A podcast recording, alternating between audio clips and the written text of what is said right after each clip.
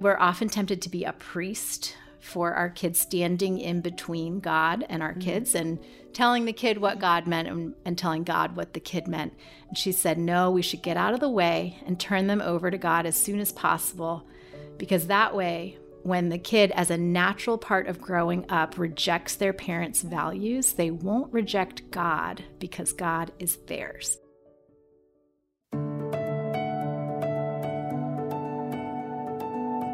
You're listening to God Hears Her a podcast for women where we explore the stunning truth that God hears you, He sees you, and He loves you because you are His. Find out how these realities free you today on God Hears Her. Welcome to God Hears Her. I'm Eryn Adkins. And I'm Elisa Morgan. Do you have children? Do you help with any type of kids' ministry, like babysit, mentor, or do anything that involves teaching or parenting kids in some way? Have you ever stopped to think about how you are discipling the kids in your life?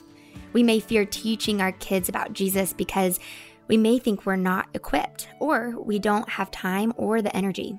But today's guest has some important information that will help us all learn how to disciple our children. Sarah Cowan Johnson is the mother of two boys and a ministry trainer, consultant, and coach who works with church planters, pastors, and ministry leaders across the United States. She recently discovered a shocking statistic that has led her to equip people in helping their children grow a relationship with Christ.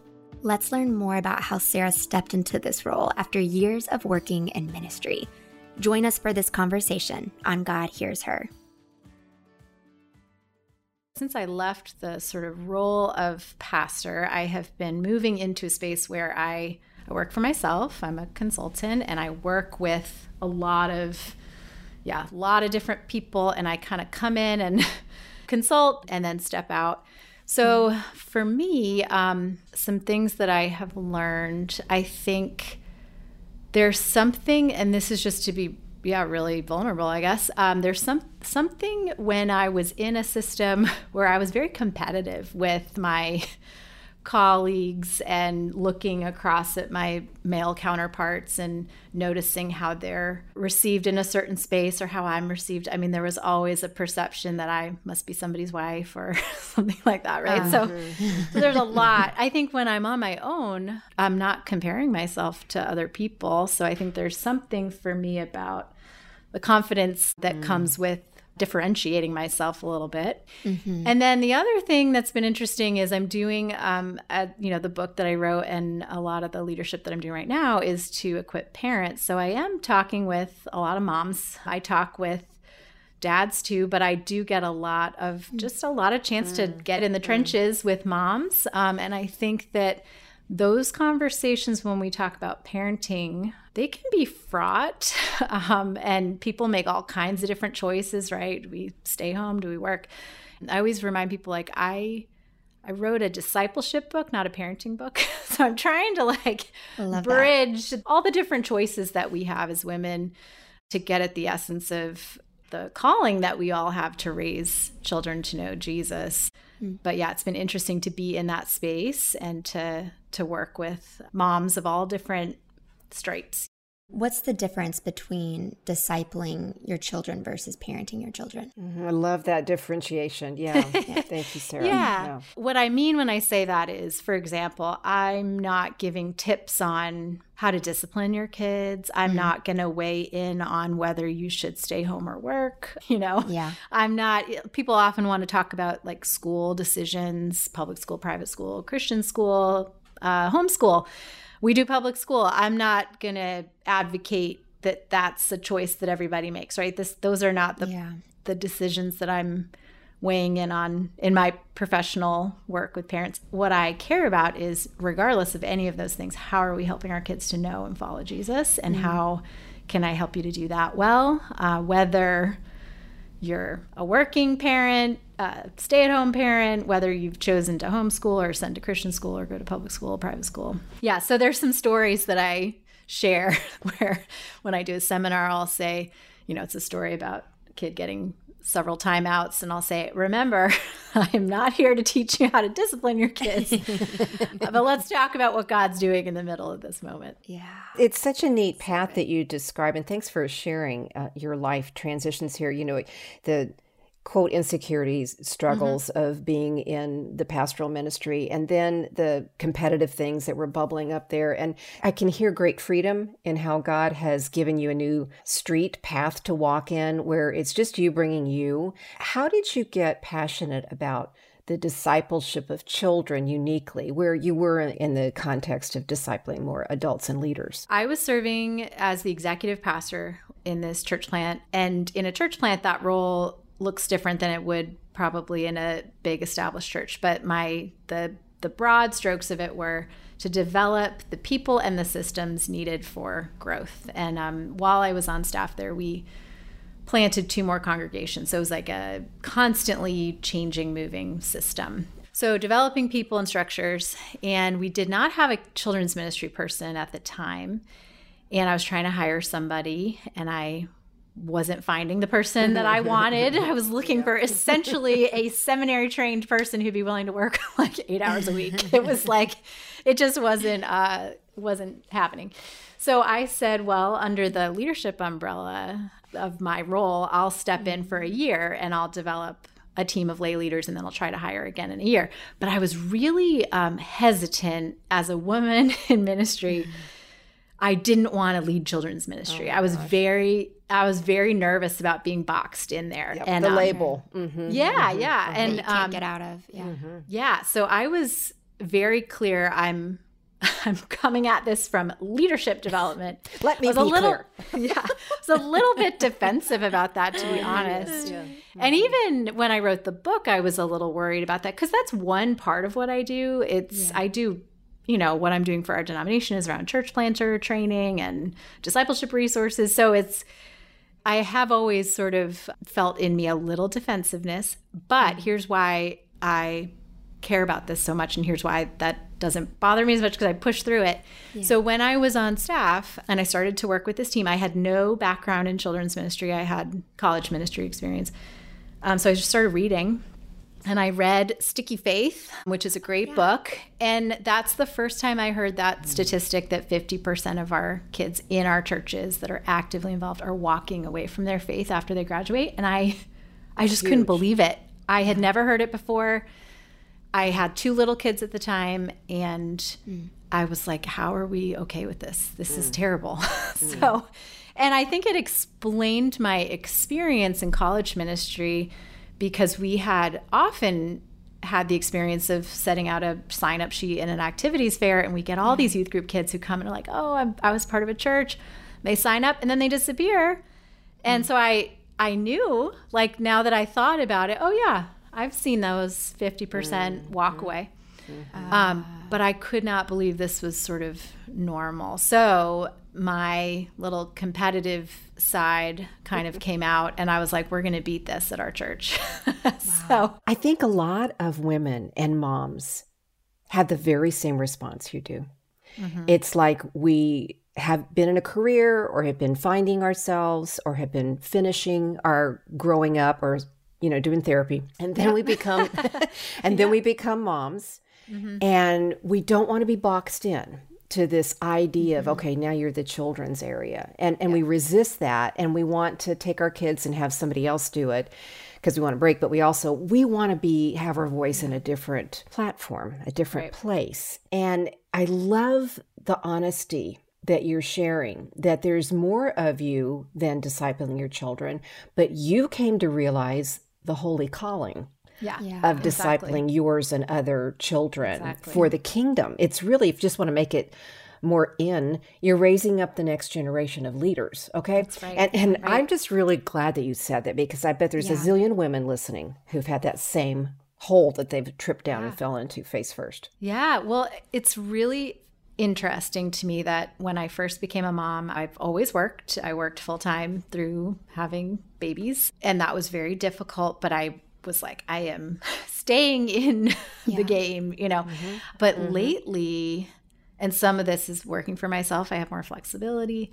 The past couple summers, I've taken almost the whole summer off. But I just, I'm like, these moments with my kids. It's funny how I've softened to a lot of that as mm. I have also simultaneously seen how important mm. the discipleship of our kids is. And that's not something that I take exclusively. My husband and I are both in that mm. space, but it's just been interesting to feel that softening in my own heart as I have, I think, matured and worked through a lot of those insecurities. That, um, yeah, this is this is really important.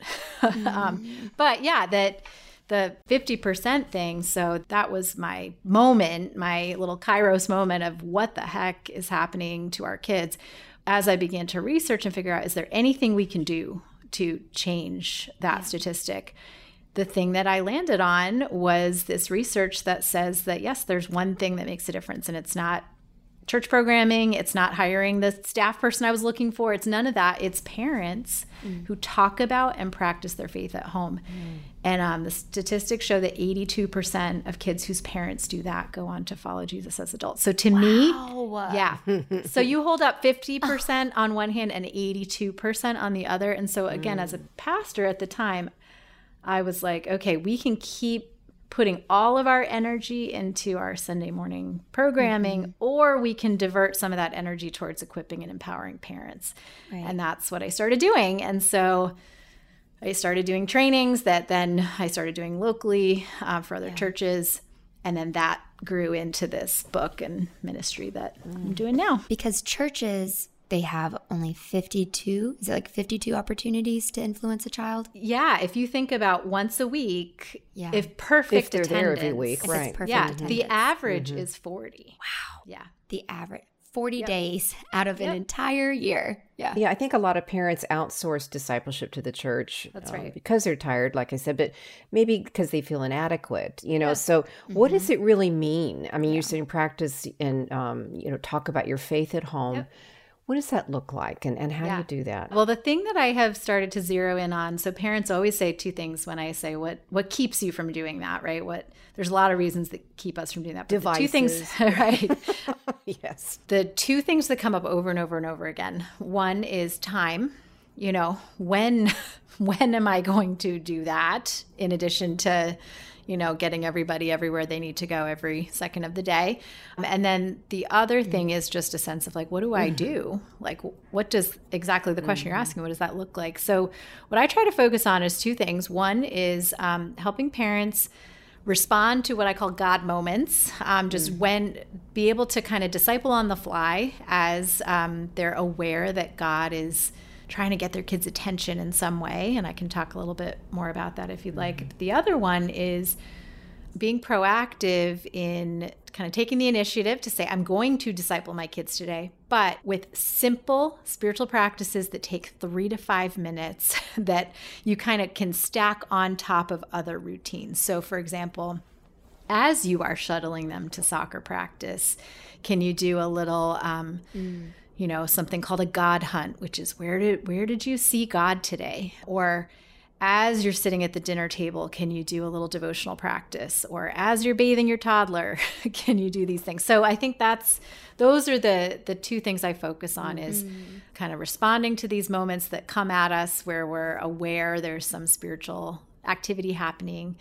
And then these simple spiritual practices that I use a framework to help parents think about the age and stage of their kids, you know, what discipleship looks like, like what are we actually aiming at, those kind of things. But the goal is not to add hours and hours to your life or have to have a seminary degree to do any of this. Mm-hmm. Um, it should be simple and uh, actually very much like Deuteronomy 6. That's the biblical inspiration that I, um, the story that inspires me is that this is what God did with the Israelites as they're getting ready to go into the promised land. And there's mm-hmm. this danger that they might forget God. What he does is he says, okay, we need to teach the kids. And who's going to do that? It's parents who are going to do that in the midst of everyday life as you go to bed and as you wake up and as you walk along the road and as you sit at home. I loved some of those practical applications that we can apply. What encouragement, maybe some advice would you give a woman that wants to disciple her children?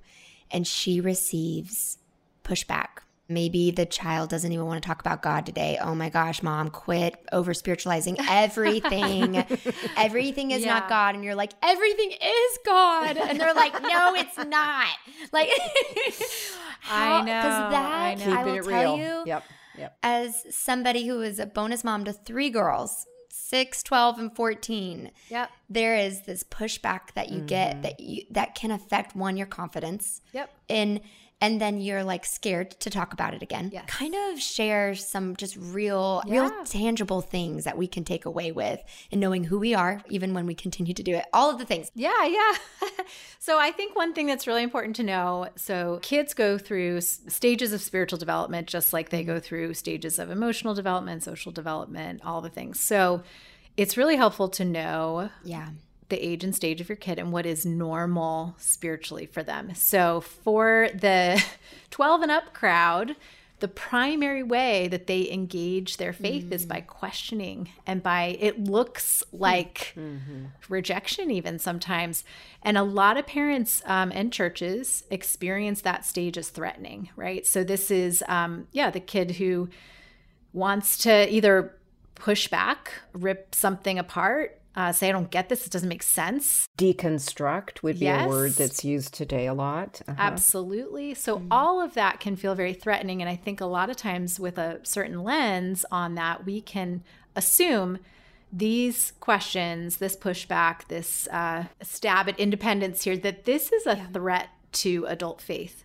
When actually, it's more of a threat to adult faith if we shut that down and don't allow that. So, actually, kids who kind of spiritual development stops at the stage before that which is um, in their middle years it's called the affiliative stage. This is a, a model by john westerhoff. Their primary motive of engaging faith is um, through the community. So they're the way kids in that like middle 7 to 11 the way they think about faith is i believe because we believe. And so if that's where their faith development stops yeah they're going to have a really hard time figuring out how to follow Jesus apart from the family or the church. So, in those teenage years when it can feel like everything is a battle sometimes, right? Mm-hmm. I think it's helpful to remember that actually some of that, not everything is spiritual. What are they trying to get at? Like, what is that? Mm-hmm. Is it, I don't want every conversation we have to be spiritual. Like, what's, mm-hmm. what's beneath that question or that pushback? what do you think would be underneath that. I mean, not knowing the kid or whatever, but just that idea of not everything is spiritual.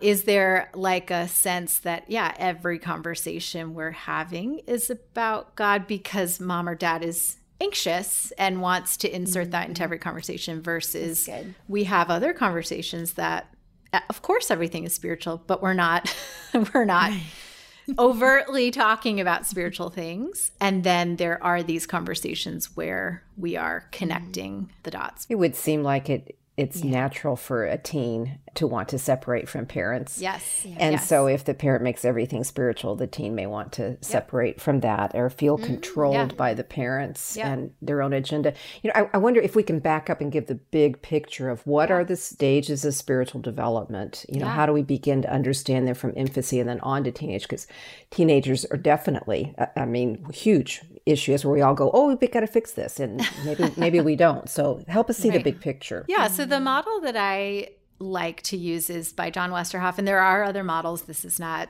the only one i like it because it's very simple and i think for parents it gives you just such a clear handhold through the stages you don't have to remember five or ten it's three so Oh, good. Um, so it's uh, experiential. That's little kids from birth to five or six. It's like just about to school age. Their primary mode of uh, spiritual expression is experience. They are doing the actions of faith. They are learning the stories, singing the songs, copying and mimicking the parent. And so the thing that Westerhoff says is that the stages are not linear, like you pass through one and leave it behind. They're like tree rings that you just add to it so that in adult faith, you still have that experiential faith. That's really important. The actions and activity of faith is still important. That's why liturgies and sacraments and days of the week, those are all important. you know. Yes, and mm-hmm. spiritual practices, you know, mm-hmm. and engaging your body and and your mm-hmm. senses in a spiritual life, you know. So for little kids, you know, sometimes I think we ha- we can get caught in the trap that we think this is pre-faith and their real faith happens when they cognitively understand the gospel. And that's not true. I mean, if you think mm-hmm. about what is it that allows human beings to interact with God at all? It's not yeah. that our brains develop to a certain level and then we can right get to be in relationship with God. God yeah. is the one who st- steps and stoops towards us. And so in that experiential stage, I believe our kids are absolutely interacting with God. They can hear his voice. They may not cognitively understand theology, but that doesn't yeah. mean that that's not real faith. It's what three-year-old faith looks like. Mm-hmm. Yeah. So that that's the the first phase, and then sort of that seven to eleven. And these are all rough, but you know, just in elementary, and then just kind of peeking into middle school. Uh, Westerhoff calls it the affiliative stage. Again, this is where they begin to identify with the community of faith. So I believe because we believe. I, I'm part of a tribe. My mm-hmm. family believes, my church believes. At the beginning, the family is kind of the primary mm-hmm. unit. Right. By the end, it's like, ooh, are my where are my peers at? You know? Yeah. And so this is where I think really connecting the kids to the life of the church, allowing them to participate in mission and service, you know, exposing them to not just mono generational, you know, kids mm-hmm. ministry, but intergenerational mm-hmm. experiences in the church is really valuable. And then again, that searching phase is they're mm-hmm. questioning, they're pushing, they need to wrestle to reach an adult owned faith. And um, I think kids who whose faith gets sort of truncated before they do that wrestling, I think that's where we see sort of a delayed searching phase that happens to many adults, right? Who yeah. just begin to, yeah, maybe we want to call it deconstruct, but sort of uh, begin to ask the questions that maybe they weren't able to or mm-hmm. weren't allowed to. Age. Yeah. Right. Right. That makes yeah. so much sense. So, you know, it's funny. Um, you had said, yeah, that it's natural for the teen to kind of push away from their parents. So, uh, this is something that I talk about every time I talk about this. But um, so, my mom, who is the book is dedicated to, and she was um, my inspiration for this for this book in many ways. Um, she had this incredible ministry. She touched hundreds of people's lives just by being herself. She was not a flashy, platformed leader. She was just a very consistent, faithful person. Anyway, she, in her um, last years of life, she had a degenerative neurological disease um, called multiple system atrophy that took everything. It took her mobility and it took her speech. She couldn't communicate. Oh, her mind stayed like totally intact to the end, but she couldn't talk, she couldn't type. Mm.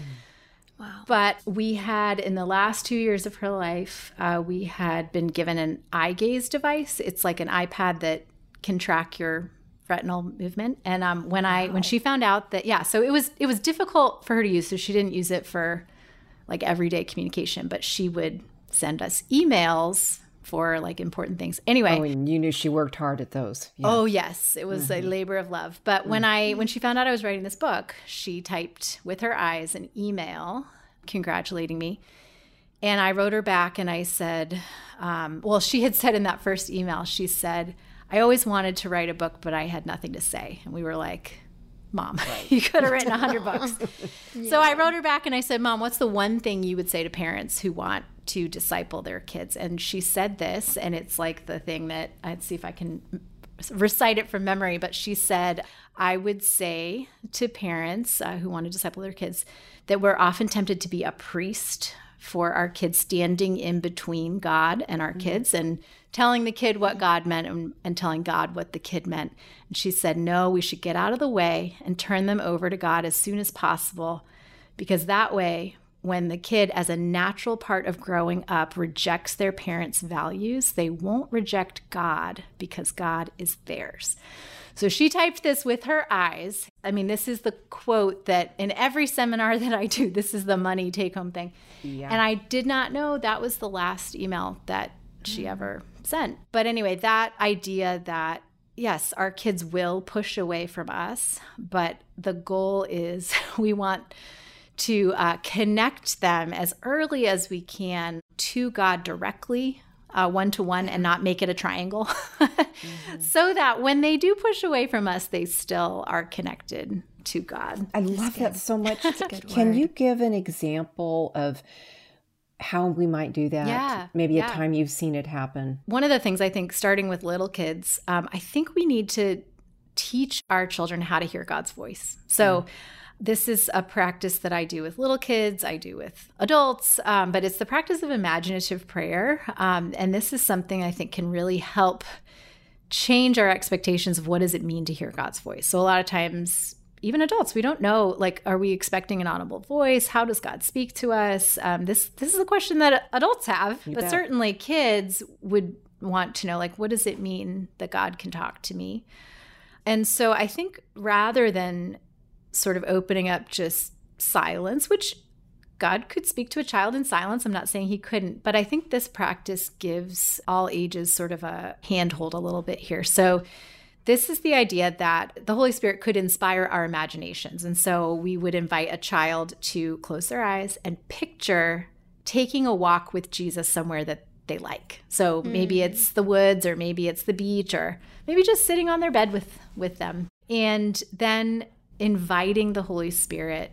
to speak. So, Jesus, is there anything you want to say as you're going on a walk? I mean, to give you a really specific example, one of the the first times that we did this with our youngest son, Silas, he was four and he'd had it. This is the timeout thing I was talking about earlier. He'd had this dinner time where it just was like terrible behavior, and uh, he had had four timeouts in a row, and you know, it's just at the end of every time out, we always do this little thing where he says he's sorry, you know, and I love you and I forgive you. So anyway, he's back at the table. I love you and I forgive you. But he, he just is miserable. And I asked him what's wrong. And he said, My heart feels yucky. So that was a moment like that, that God moment idea that I'm talking about. Like that's a moment where I think God's doing something, right? He's convicting. There's something going on spiritually in that my heart feels yucky. So I had him do this little exercise right at the dinner table. Just close your eyes. Let's talk to Jesus about your yucky heart. And so we're quiet, you know, picture Jesus, take a walk with him, and let's talk to him about your yucky heart. And we asked him, you know, after a couple, not not even a minute, right? Just a little bit of time. Is Jesus doing anything or is he saying anything as you're as you're walking with him? And he said, Yeah, he's taking my yucky heart and he's giving me a new one. Aww. So that's something like I, I don't think that my husband or I in that moment would have thought about, right? But that's a biblical image from Ezekiel, mm-hmm. right? Where I'll take your heart of stone and I'll give you a heart of flesh. That's in four year old language, that's I'll take your yucky heart and give you a new one. And so that idea yeah. that Jesus could give him that picture directly, that God can communicate with our little kids, um, I think is a valuable skill uh, yeah. to teach as early as we can because we want to, to foster an independent relationship with Jesus. And it develops this building block of faith. That's right. That the Lord is doing his work. Mm-hmm and silence doesn't mean stillness in right. the hearts of our children. That's right.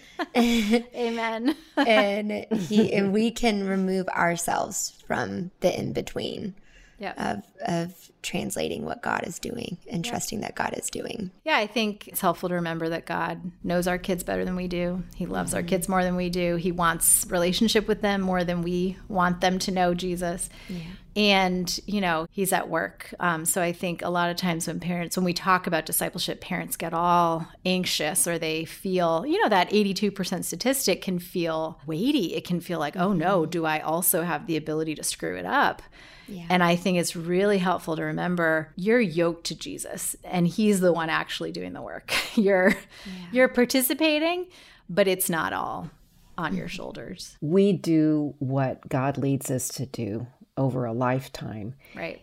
And yeah. often, especially from my perspective, my vantage point now in life, often you wait for seeds to grow in the dirt in the dark, you know. Right. That's right. And you just trust that you you invested and you nourished and you did as God led you to and you trust that it really is his job to right. grow the fruit in that life. That's right. It's, you know, your kids are not robots. You can't program them to follow Jesus. You could do quote unquote everything right, and they still have their own will. And that's part of what it means to be a parent is to surrender that. Yeah, my dad talks about teenage years being like your kid kind of disappears to the dark side of the moon, you know, like the Apollo missions going behind the moon and losing communication. And you're just praying and hoping that they come around the other side. But there are these moments where it's out of your influence. But it's not out of God's. Not out and of God's. He's on the backside of the moon That's right.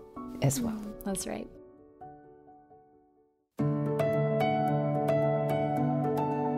God is with our children always, even when we feel distant from them. Yes, let's all go out and be disciples for the kids in our lives.